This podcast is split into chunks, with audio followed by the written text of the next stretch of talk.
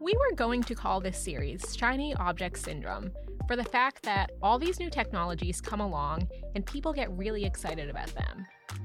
But we chose instead to call it This Does Not Compute, a podcast series about what's going on with emerging technologies, with the technologies that you read about in the papers, and we get real experts to come in and talk about it. I'm Caitlin Chin, I work at CSIS, and I'll be your host for this podcast.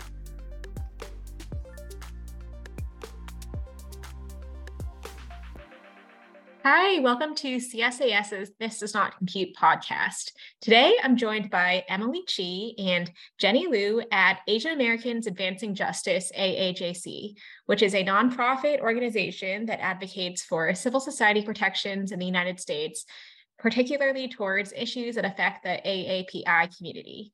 So I'm so excited to have them on the podcast. Just as a quick aside, I first became familiar with Advancing Justice, AAJC, back when I was at Brookings working on US federal privacy legislation. So, back in 2019 and 2020, my colleagues and I were doing a lot of outreach. We were having conversations with numerous companies, civil society, and advocacy groups about whether and how a privacy bill can incorporate civil rights language, especially given this growing recognition that algorithms can build off training data sets in ways that reflect or even amplify existing societal biases. And civil rights groups like Advancing Justice, AAJC, were instrumental to this conversation. But of course, technology policy overlaps with civil and human rights in many different ways, in addition to privacy. So, including in the fields of misinformation and disinformation, facial recognition, and broadband access. So I'd love to introduce Emily and Jenny now. Emily and Jenny, I was wondering if you could give us an overview of what you work on at Advancing Justice AAJC and how you became involved in this field.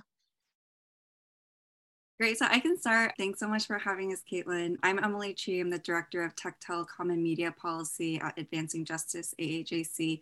I'd say my interest in tech policy and API advocacy started just because of who I am and how I grew up. Um, so I grew up in the Bay Area, Silicon Valley, before it became the sexy tech capital and now kind of the trash can it is.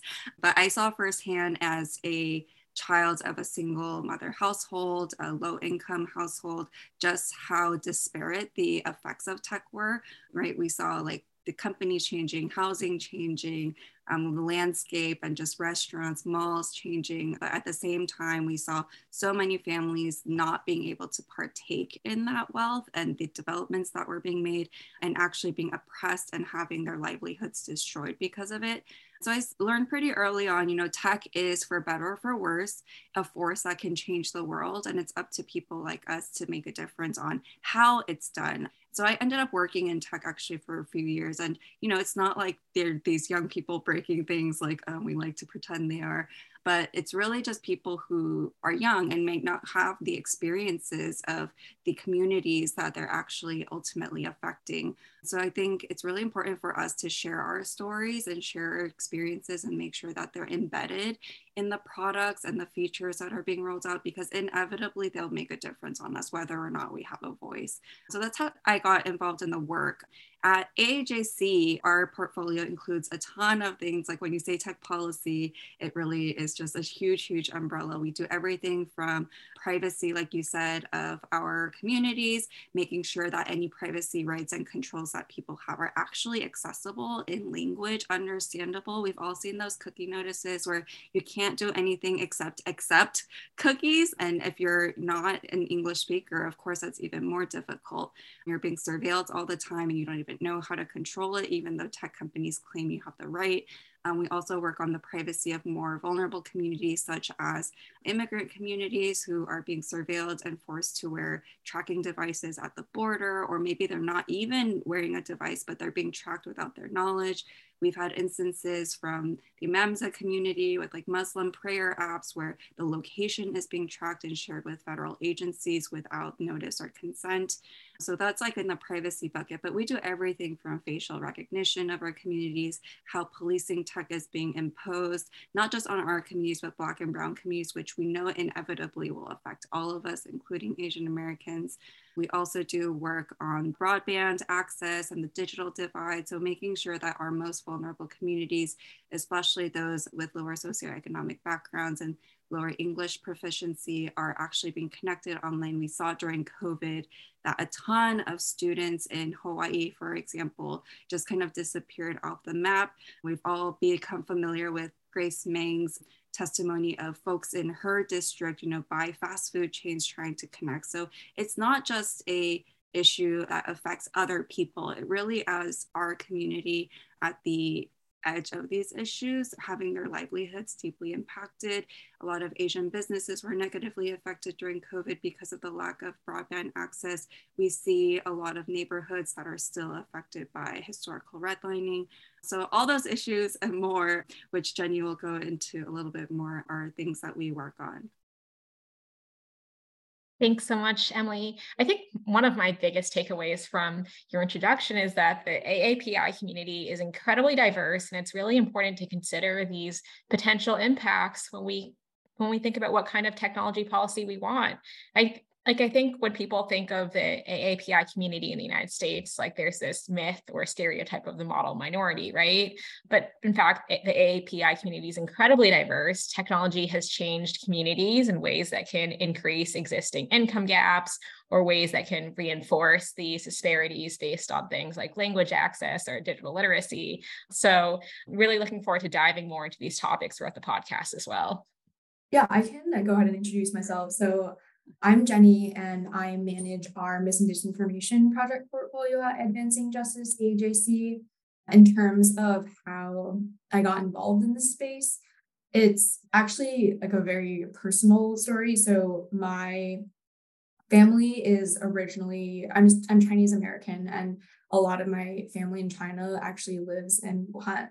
So at the start of the pandemic, I was just very, as many other Asian Americans were, disheartened by the state of anti Asian racism, xenophobia, and just general misinformation about COVID 19. And I think what's really sad is that before all of this happened, right, most Americans and most people in the world probably had never even heard of the city. But then it just became so synonymous with COVID and this disease and this awful thing that happened to the entire world. And so I think that really inspired me to sort of take my current job and pursue advocacy and specifically work on misinformation that's both spreading about our community. So what i touched on around the like aggressively anti-china um, like covid conspiracy theories and then also the misinformation that spreads within our community and oftentimes how those things go hand in hand which i think we'll dive a little bit further into in a little bit. And just on the flip side of that also I've seen how members of my own family have fallen victim to certain misinformation narratives. So even my own parents, who are highly educated, speak English very well, and have professional jobs that require them to speak English, like even for them, um, a lot of their news consumption doesn't come from the more mainstream fact-checked news sources, and they often will rely on YouTube or WeChat to find out information about their news. They don't really consume that much news in English. So, of course, that definitely puts them at a higher risk of consuming information that may not be factual, just from things that they're seeing shared by friends, colleagues, high school classmates, just various members of their community. So, yeah. And then in terms of our work at AAJC around mis and disinformation, the majority of it relates to the tracking, monitoring, analysis of different problematic narratives that we see throughout our community and trying to look for patterns from the different stories that we see across different Asian American diaspora communities and understanding ultimately like who are the bad actors who are spreading this how does do the stories spread from platform to platform for example and then ultimately working with different stakeholders in this issue right? So whether that be members of the community uh, tech companies policymakers to ultimately try to find different kinds of creative solutions to fight back against this phenomenon. And also, I think just bring a greater awareness of this issue and how it uniquely impacts our communities because of what you touched on, Caitlin. And I think a lot of the stereotypes about our communities and this idea that we're a monolith and that we're high, high universally high achieving. I think many people don't even realize how this kind of issue may affect our community in, in specific ways. So I think also part of our work is just spreading awareness that this uh, impacts us as well. Absolutely. And maybe we can start right there with the pandemic and anti Asian bias stoked by misinformation, like you mentioned. I mean, you mentioned that Wuhan, for example, which many Americans had perhaps not been familiar with before the pandemic, kind of exploded overnight in US media coverage. And I think we've seen a lot of buzzwords, right? Like Donald Trump and the China virus, as well as other rhetoric and conspiracy theories. And harmful language or misinformation is not new, right? in, in, a digital era, misinformation or harmful information can just spread much more rapidly and become viral in a way that just we we haven't really seen in the past. So I was wondering if you could talk a little bit more about this. What are some of the sources of misinformation that you mentioned, Jenny and Emily? And also, Jenny, you mentioned that technology companies are looking at this issue. What have they done so far, and and have their efforts been successful? well, I'll mainly first start on the sources, I suppose, and the kinds of different narratives that we see. So, as we touched on at the beginning, when it comes to disinfo and misinfo that impacts our communities, there's sort of two distinct channels. So, there's mis and disinformation about us. When it comes to that, the sources and the audience is oftentimes bad actors who are peddling these racist dog whistly type stereotypes about our community, age old tropes about Asian Americans, right? That we're dirty and spread disease, that Asians are spies and can't be trusted. Um, and I think the model minority myth and the perpetual foreigner myth definitely play, play into this, right? Like as you touched on, Asian Americans are often portrayed like almost homogenously, but the umbrella term Asian American encompasses so many different ethnicities, languages spoken, countries of origin, and we have the largest income disparities of any ethnic group in the United States. So a lot of these kinds of narratives that try to reduce us into just one block are really um, harmful. And I think also, unfortunately, a lot of the times the people who are spreading these types of narratives and rhetoric are powerful politicians or media moguls who use their platforms to spread this kind of hatred, hateful information that then unfortunately plays out in the form of real world violence for members of our community and just overall negative sentiment towards people who look like us.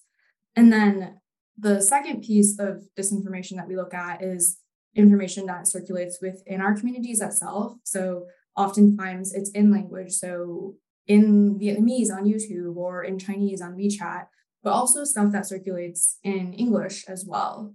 So it really heavily varies based on the specific communities involved.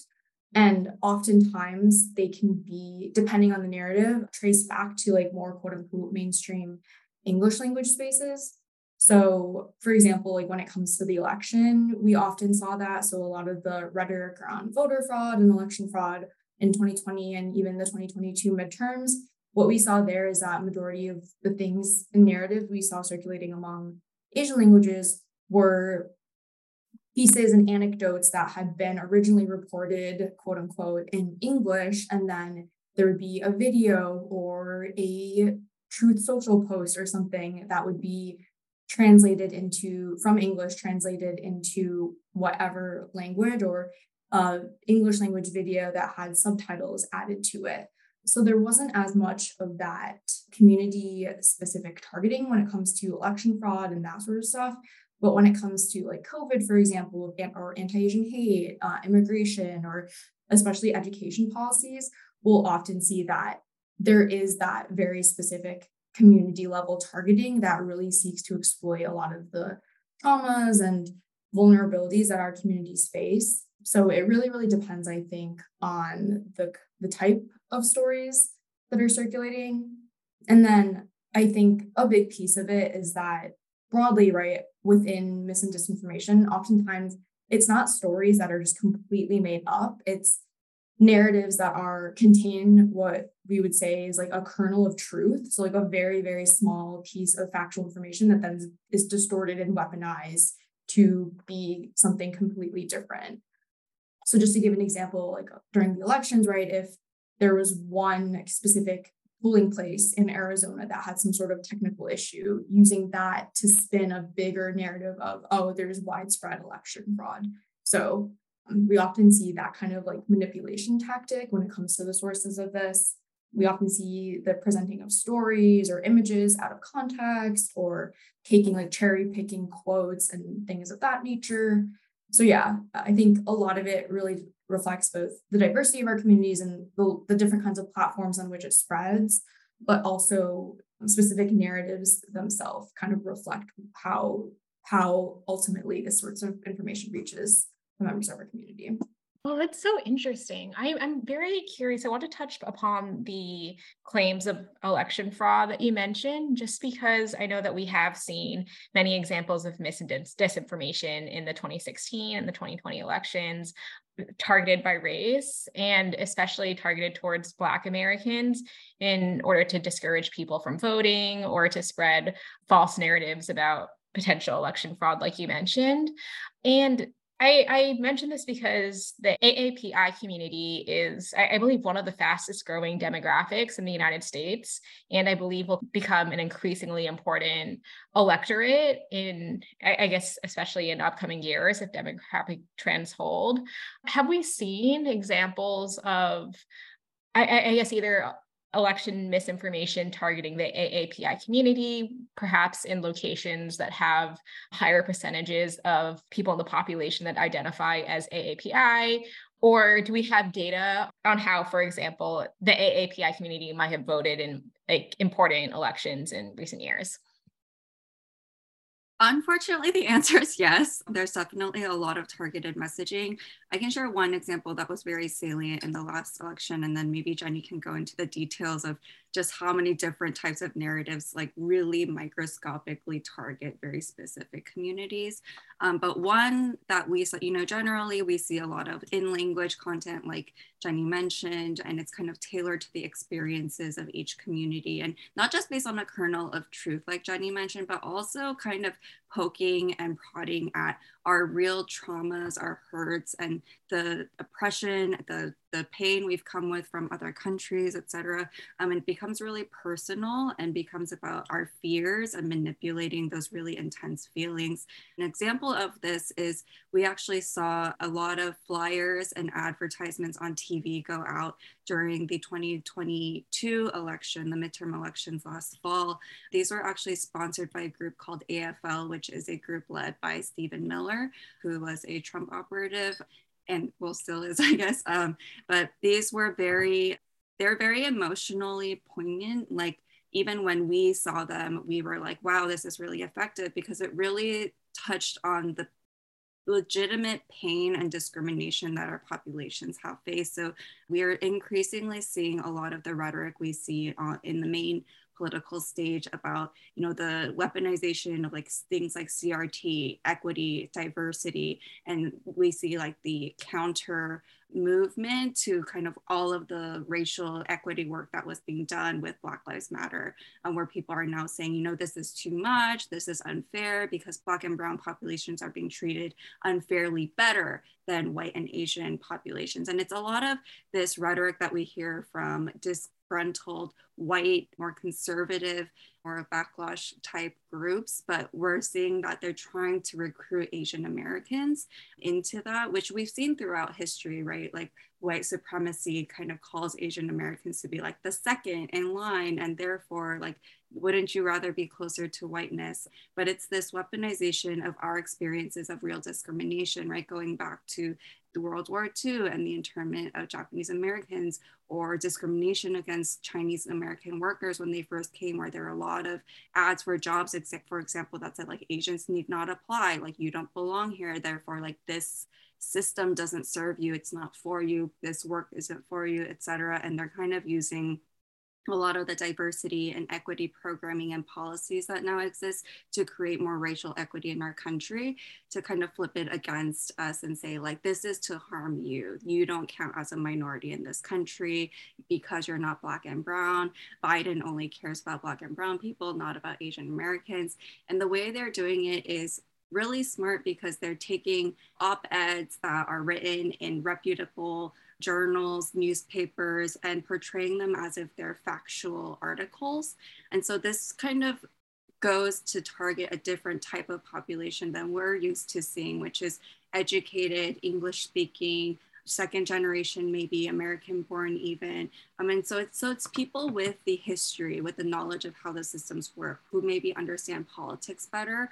And it's really tailored to kind of hit their anger and their hurt and get them to think like, you're right, the system is unfair and it doesn't serve me. And therefore I need to vote against these things and be actively against these things. I'll let Jenny talk a little bit more in detail.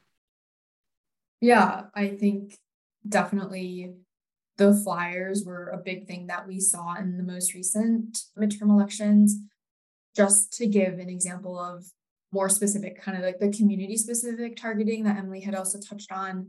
So, one of the most egregious examples that we saw was back during the 2020 election. Actually, there were there was a graphic going around on WeChat targeting Chinese Americans, talking about how the National Guard was being leveraged ahead of election day and how it was going to be a lot of chaos and violence and unrest at polling locations, which of course ultimately scared a lot of these eligible voters away from actually going out and casting their ballots. And we also saw around the 2020 election a lot of narratives circulating among Korean Americans that there was there had been widespread election during elections that had happened in South Korea earlier that spring and that how that was a dress rehearsal quote unquote for the election fraud that was happening in 2020 in the American elections that and perpetuate kind of the stolen election narratives perpetuated by a lot of election deniers and bad actors in those spaces. So definitely have seen examples of very tailored, as mentioned, Emily mentioned, right? Like that put on the very specific traumas and home country biases and elements of each specific community that ultimately are voter suppressive or broadly just discourage political engagement over overall and can encourage political apathy. So yeah, unfortunately, that's something that we've seen pretty consistently when it comes to Asian Americans and election disinfo. These bad actors and election deniers, you mentioned that these are people who understand AAPI trauma and history and can potentially distort these details to fit their own more harmful narratives.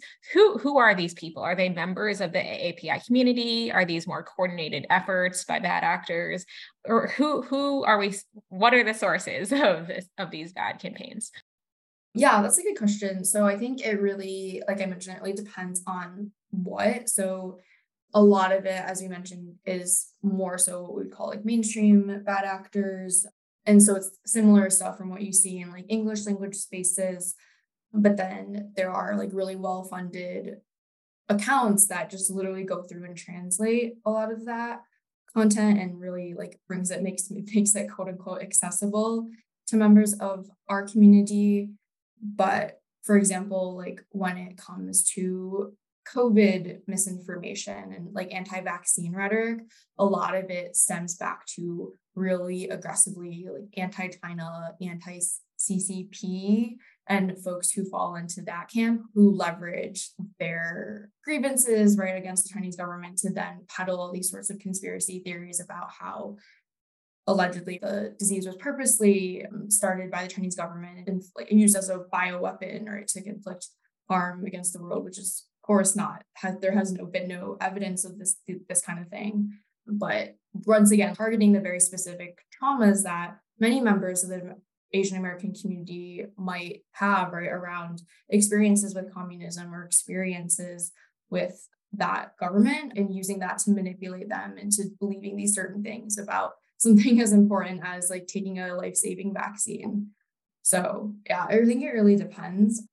I don't know, Emily, if you have anything to add around like the actual actors themselves, but yeah, I'm just thinking about how we often see legitimate political actors who are actually also behind this, right? It's not just some like I think Americans, when we talk about mis and disinformation, we're automatically like, ooh, some shady building in Russia where a bunch of trolls are just spewing it out. But we have actually seen, like, because it is an effective, you know, process like process and strategy we've seen legitimate campaigns legitimate political actors pacs engage in this activity as well. So even in local elections, one that comes to mind is in Orange County, which we've tracked and done quite a lot of work on analyzing. But there were two Asian Americans running in the same district, and each party used anti-Asian, very racist, very anti-CCP, anti-China, making fun of someone's accent, those types of really dirty tactics against each other, even though they were both Asian American candidates.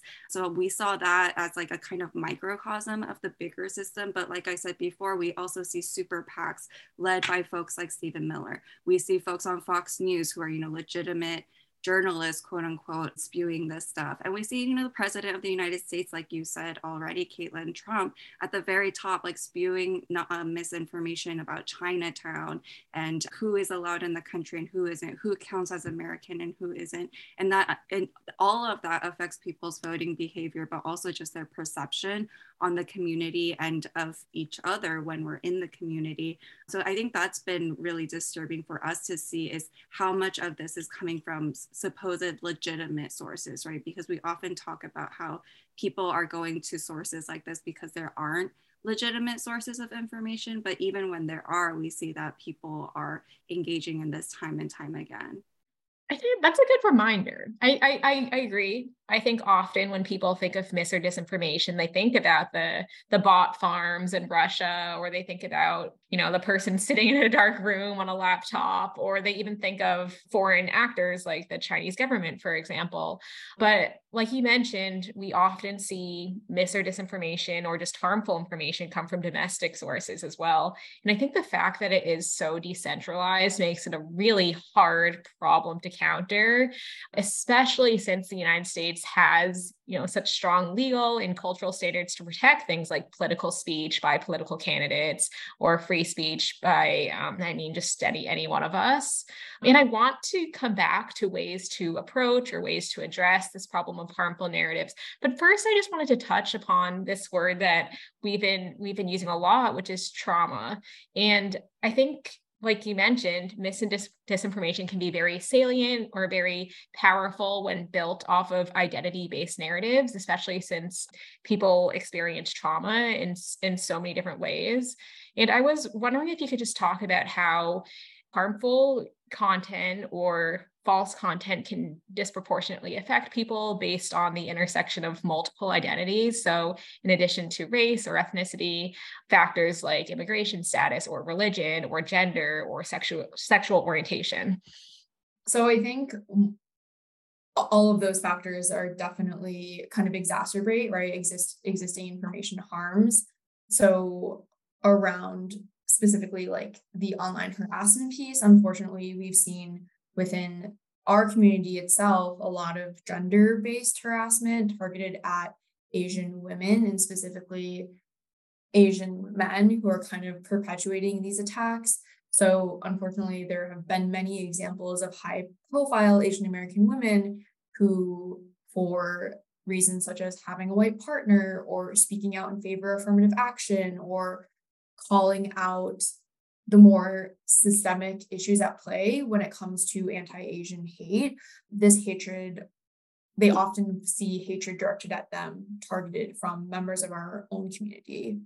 So that's unfortunately something that we are also grappling with because as Emily touched on earlier, it kind of flips a lot of the assumptions that we have about misinformation and how people process this on their head because a lot of the times we talk about why people are susceptible to misinformation. It's because we say it's because they didn't grow up in the United States and they don't have the context for a lot of this, or they're they don't speak English as well, so they don't have access to fact-checked resources.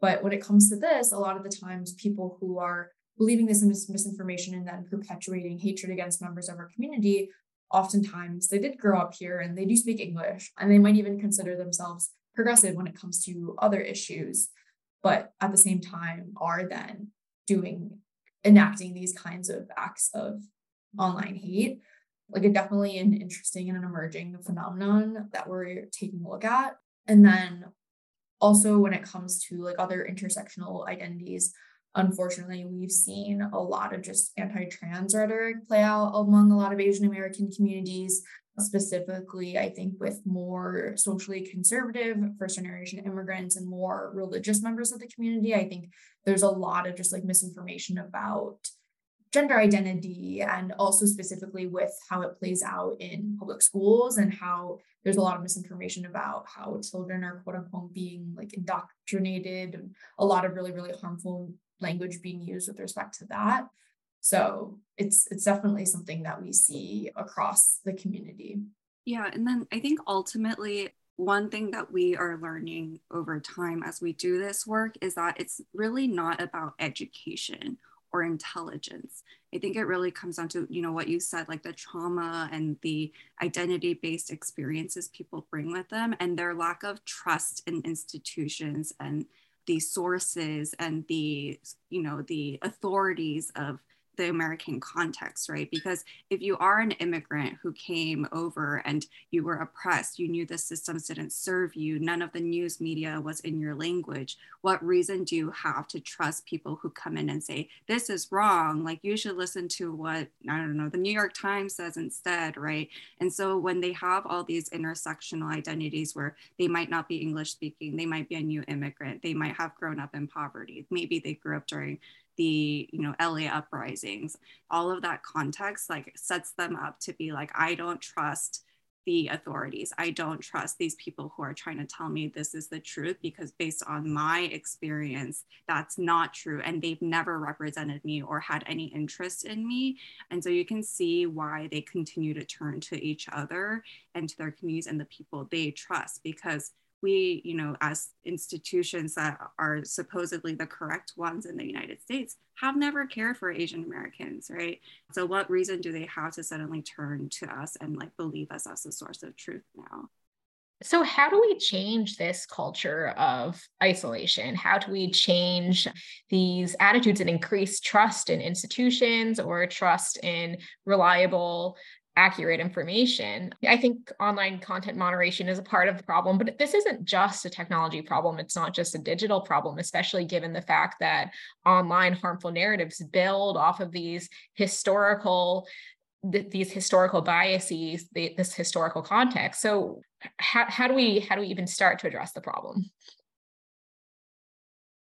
that's the million dollar question right so yeah, like you mentioned, it definitely is not just a tech issue, but just despite oftentimes it being portrayed as such, the what Emily mentioned around the election flyers, right? Those were literal, literal physical, physical pieces of paper that were sent to people. So it's not just online. It's not just on the internet. We've seen this play out for centuries where bad actors have used these kinds of narratives and weaponized things. Um, so I think obviously not to downplay the role that social media companies and technology has on this. I think oftentimes it's like an accelerant right? So it's it just makes it easier to spread information at such a high a high speed. And there's also this the problem of like information overload where there's just so many different kind of streams of places where you can get your news or get sources of information that it's overwhelming and then people will only read headlines for example or just not take the time to go and verify if something is true or not. So i think ultimately it, it comes down to like understanding the why of why people are believing these falsehoods and like trying to center any sorts of interventions we may have around the community and community-based needs. And i think oftentimes we are also guilty of this but like talking about like these susceptibilities and sort of attributing blame to the inv- individuals themselves and saying like oh it's because they're not educated or they don't speak english right? But it's it's much bigger than that. And i think it's a lot of it is really systemic issues and i think it, a lot of it will come down to like that before we can like actually go and like ultimately solve a lot of the the roots of this like information epidemic that impacts our community so yeah, because it's we are we we are looking at the specific narratives themselves and like the different kind of conspiracy theories that percolate, but ultimately there will always be some another iteration of this XYZ theory, right? But at the end of the day, it's kind of like the broader patterns and themes and root causes that I think we need to be better about understanding and looking at to in order to ultimately, as you mentioned, like do something to actually fight back against it. Yeah, and I think if we, like Jenny said, it's all of these like structural, systemic things that we've seen repeated throughout history. And it's so much more than the tech or whatever's at the top layer, like whatever's sexy right now that's pushing society forward. But if I had a wish list of like, how do we solve these systemic issues, right? And we could just wave a magic wand, I think there are a few things. So, number one, I think this is why diversity is so important, right, in every workplace and every institution, because only when you have the broad experiences of all Americans and all users and all of the people that who are going to be touched by your product or whatever you're putting out into the world are you going to think about the potential harms and impacts on people before it's out there and you can't take it back right? Like if we had people at social media companies who understood the very specific experiences of Chinese Americans who immigrated at this time of refugees communities who came in at this time and the histories and traumas and lived experiences that they have maybe we could prevent some of the bad impacts impacts from happening because someone like an engineer would be like wait like if my family tried to use this like they would interpret it this way or the impact would be this. And so i think diversity in every position in every company et cetera is really important because we need to have our communities represented if we're going to take care of people and design products and solutions for them. So that's one thing um, the second thing I think is really important that we forget is cultural and historical context and understanding. So even with like fact checkers or the news media, if people don't understand the lived experiences of our communities or the histories that we come with and the history of Asian America, they're going to repeat the same mistakes over and over again. Like imagine if all the journalists who are first covering COVID and how it was coming from China, the first cases, et cetera, imagine if they had the historical knowledge that during the 1800s, you know, Chinatowns in Hawaii and SF were like fenced off. People were locked in and forced quarantine. Chinatown in Honolulu was literally burned down to the ground because of false allegations about you know disease spreading amongst Chinese immigrants. If we had that context, they could have done some much better job of reporting responsibly and preventing harm before it started. Um, so I think that's really important, which goes back to a really big wish list item for I think all of us, which is we need to learn this in our history classes, right? It's our responsibility as people who live in community together to know our histories and each other's histories of how we got here. And I think what's really sad is like so many Asian Americans, including myself, never learned even our own history, right? Like we spend fourth grade in California learning about California history and the railroads and how Chinese Americans came and Japanese people were locked away. But that's it. We don't really learn anything else. And so we don't even know where we come from or like even our motherland histories, right? So how can we even as people of the members of, of the community do a good job in uh, like fighting this or even preventing it when we don't know the facts ourselves. And then the last thing i'll say is well, actually i'm going to say two more things.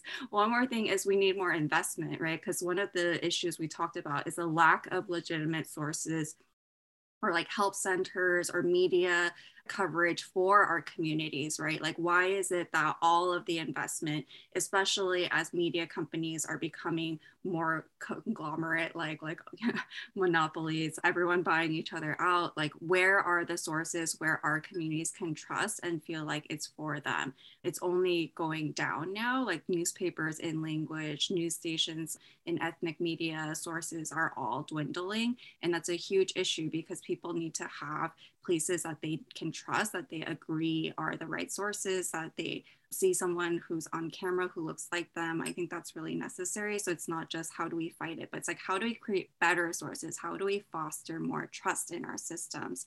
And that leads me to the last point, which is it starts with us, right? It starts with our communities. Like Jenny was saying, like her parents were on WeChat. Like my mom is on Missy USA, which is a Korean mom website. And, you know, sometimes it's harmless, but we are the ones who can start these conversations because it's not this like, oh, they don't know how to check their sources or they, they aren't educated. It's really, you know, how do you build bridges and make sure that the people you love and trust in your own lives aren't falling prey to this and have better ways of being able to get legitimate information, right? It's like, how do we care for each other and how do we build trust within our own systems? Oh, Emily, I that those are all such great points. First of all, I completely agree that it really does start with individuals and communities and reaching out to others within our own communities. I I remember you mentioned how growing up in California, AAPI history was not well covered. And that really resonated for me growing up in Massachusetts. I took, I don't even know how many classes on US history where we talked about the Civil War and the Revolutionary War and the US involved in World War One and World War Two. But I felt like I mean, Asian American history, African American history, LGBTQ plus history was pretty much glazed over in all of my classes. So I definitely agree that there's a role for education and a role for digital literacy when we talk about how do we counter the spread of harmful narratives online. And I also agree that we need this multi-pronged approach. And it definitely starts with broader societal awareness and broader societal change. But I, I, do think that like you mentioned there's a role for increasing representation in all aspects of of the of the process including within tech companies. I remember back when i was at brookings when we were having conversations with technology companies about why more technology companies weren't stepping up and saying we need civil rights language in privacy legislation. Companies were telling us they were saying well we have people who work on privacy and we have people who work on civil rights but we don't have very many people who understand both. And i definitely think that if we can bridge these gaps if we have more people who understand both technology and civil rights and who also understand the needs of diverse communities including the aapi community the black community the latino and latina community. I, I mean this is all incredibly important and i think areas where we as a society can grow. We've talked about multiple types of harmful narratives, including harmful narratives within the AAPI community mm. and also harmful narratives about the AAPI community. Do you think it's possible for technology companies and for individuals to create systemic change, or are we are we are we just playing whack-a-mole at the moment, trying to address like specific harmful narratives as they come? I can start to talk about it, but Jenny can, I'm sure, expand and build on whatever I try to say. I think it is still, for the most part, unfortunately, a whack a mole strategy. And I think, you know, to give the tech companies a little bit more credit, like we keep saying on this podcast, like it's not a new problem and it's not a tech problem, right? We're asking them to solve this age old problem of, you know, propaganda has existed since the beginning of time. I'm sure cavemen were giving each other propaganda to push their own agendas forward, et cetera. We see it time and time again throughout history. And so I think sometimes it can be unfair to say, hey, tech companies, this is your fault and you need to fix it, especially because we as users on these platforms are the ones who are pushing this, right? And so while there's responsibility with the way they've accelerated it, I think it's a bigger problem, like we've talked about. That said, I think there are a few things that we see going on now that we hope will change. So one of the reasons we are engaging in this project of tracking and analyzing specific narratives that pop up again and again is because we want to engage with tech companies to educate them on issues or narratives that they might not be aware of because they are so embedded within Asian American culture and context, right? Um, so, for example, if we see, you know, a narrative coming out of the Vietnamese American community in language that we're seeing is a violation of community standards or practices as listed by their own websites and their own policies, we want to be able to flag things like that for them. But even that is still a whack-a-mole strategy, right? So, what we'd like to see is kind of going back to my former point about the importance of diversity and hiring people from different backgrounds. We want to make sure that the fact checkers themselves, the people who build these policies at social media companies, don't need us to constantly give them a list of emerging issues because they themselves are already embedded in the community, understand the history and the experiences. And so they can directly bring that and embed that within these systems before they even become a problem. I think the other nuance that we constantly have to bring up time and time again that we hope we will see a change in is the conflation of like Asians in Asia and Asian Americans. So sometimes with these fact checkers, with the content moderators, they are doing a good job like splitting people off by language. ability. And so let's say in South Korea, let's say there is a Korean office where all the Korean translators and fact checkers sit in Korea, in South Korea, wherever, and they're fact checking on behalf of a social media company.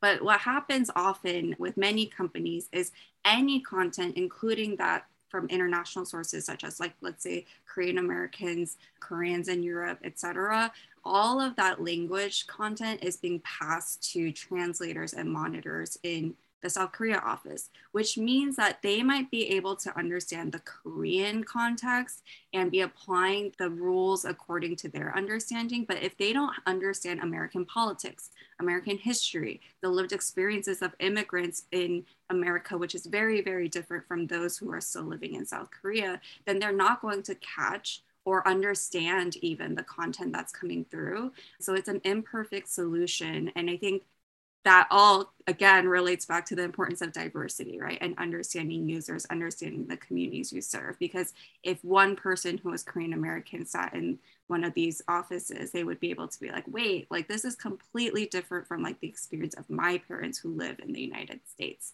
Um, so that's one area that we would really like to see improvement on. But ultimately, it goes back to education and really understanding the communities that you're serving before you try to impose solutions. I also wonder so, we've talked about the role of communities, the role of individuals, and the role of technology companies. But CSIS is a public policy think tank. So, in true think tank fashion, I also wanted to ask if there is a role for governments in addressing this issue. And I do understand that, I mean, this is tough, right? Because government officials and politicians are sometimes a problem too. I can start a okay. little bit. So, you know, we've been a part of a few congressional hearings throughout the years about, you know, disinformation, about platforms and accountability. And I think it's great that we're talking about it finally, right? When we were invited to speak specifically about API mis and disinformation, we're like, this is great that people even recognize that this is a specific problem that needs to be treated differently and has its own nuances. That said, I think we can all see from even if you've just watched one congressional hearing on tech, you see that it's a lot about you know getting that soundbite um, yeah. to show that you're really tough on tech. We don't see a lot of informed, you know, meaningful questions that are actually trying to get to a solution. So, for example, Jenny and I just recently wrote a blog post about the TikTok hearings. And Caitlin, I know you've written a lot about TikTok as well, but you know that was such an opportunity to talk about legitimate concerns that affect all American users, right? So things like privacy, things like how is our data stored, like what do companies know about us, where is it being transferred, what is it being used for? These are all important questions that we need to ask all the social media companies, not just TikTok. But instead, we saw that it became this really, really racist, xenophobic, you know, just anti anti-China grandizing that didn't really lead to any meaningful discussion or any attempt to build solutions. And so I think we need to move to a state where our lawmakers actually understand the real issues at play and the levers that tech companies do and do not have at their disposal. And like a good faith effort to work with tech companies right? Because the tech companies are also in a situation where they're being swung back and forth depending on who's in office right? And which side is winning at the moment. So even with our tech partners they might say like this is great. Like we want to engage in this project with you or this idea with you but the political pressures they face are, are real. And they might say, like, well, we think in the election, like this side's going to win, which means everything we did with you, like they might prohibit it, right? Like we might be fined for it. And so I think our Congress, our lawmakers have a really big responsibility to the American people to learn more and really engage in a meaningful process.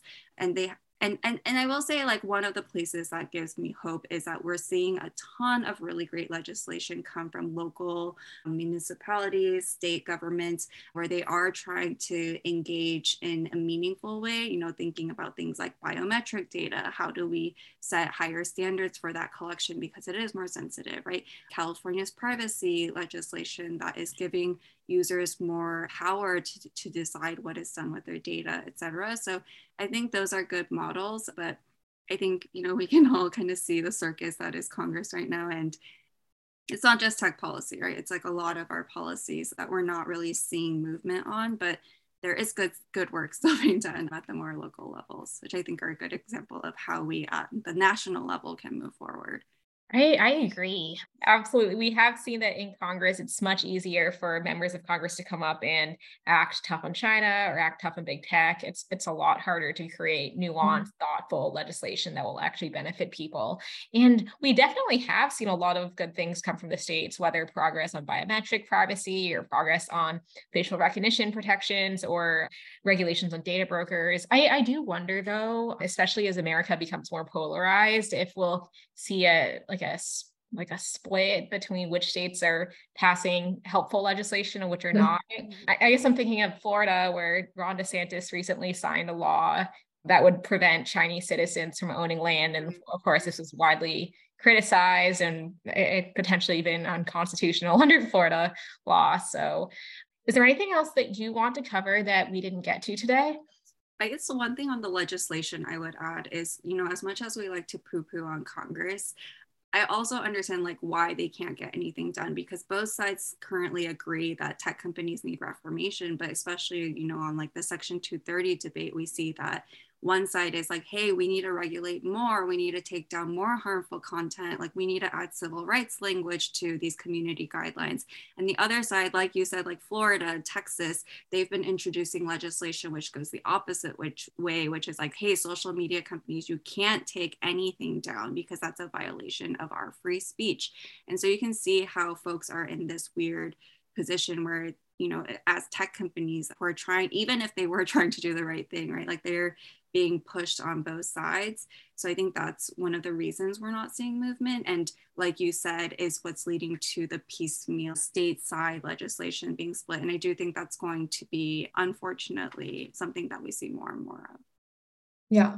The one thing that I might add to the congressional oversight piece, I think, is going back to the technology companies and the social media platforms themselves oftentimes when it comes to their recommendation algorithms and their content moderation processes there's this sort of black box that we don't really know what actually goes on right? Like how youtube's video recommendation algorithm works or how facebook is actually how the actual content moderation process works behind the scenes.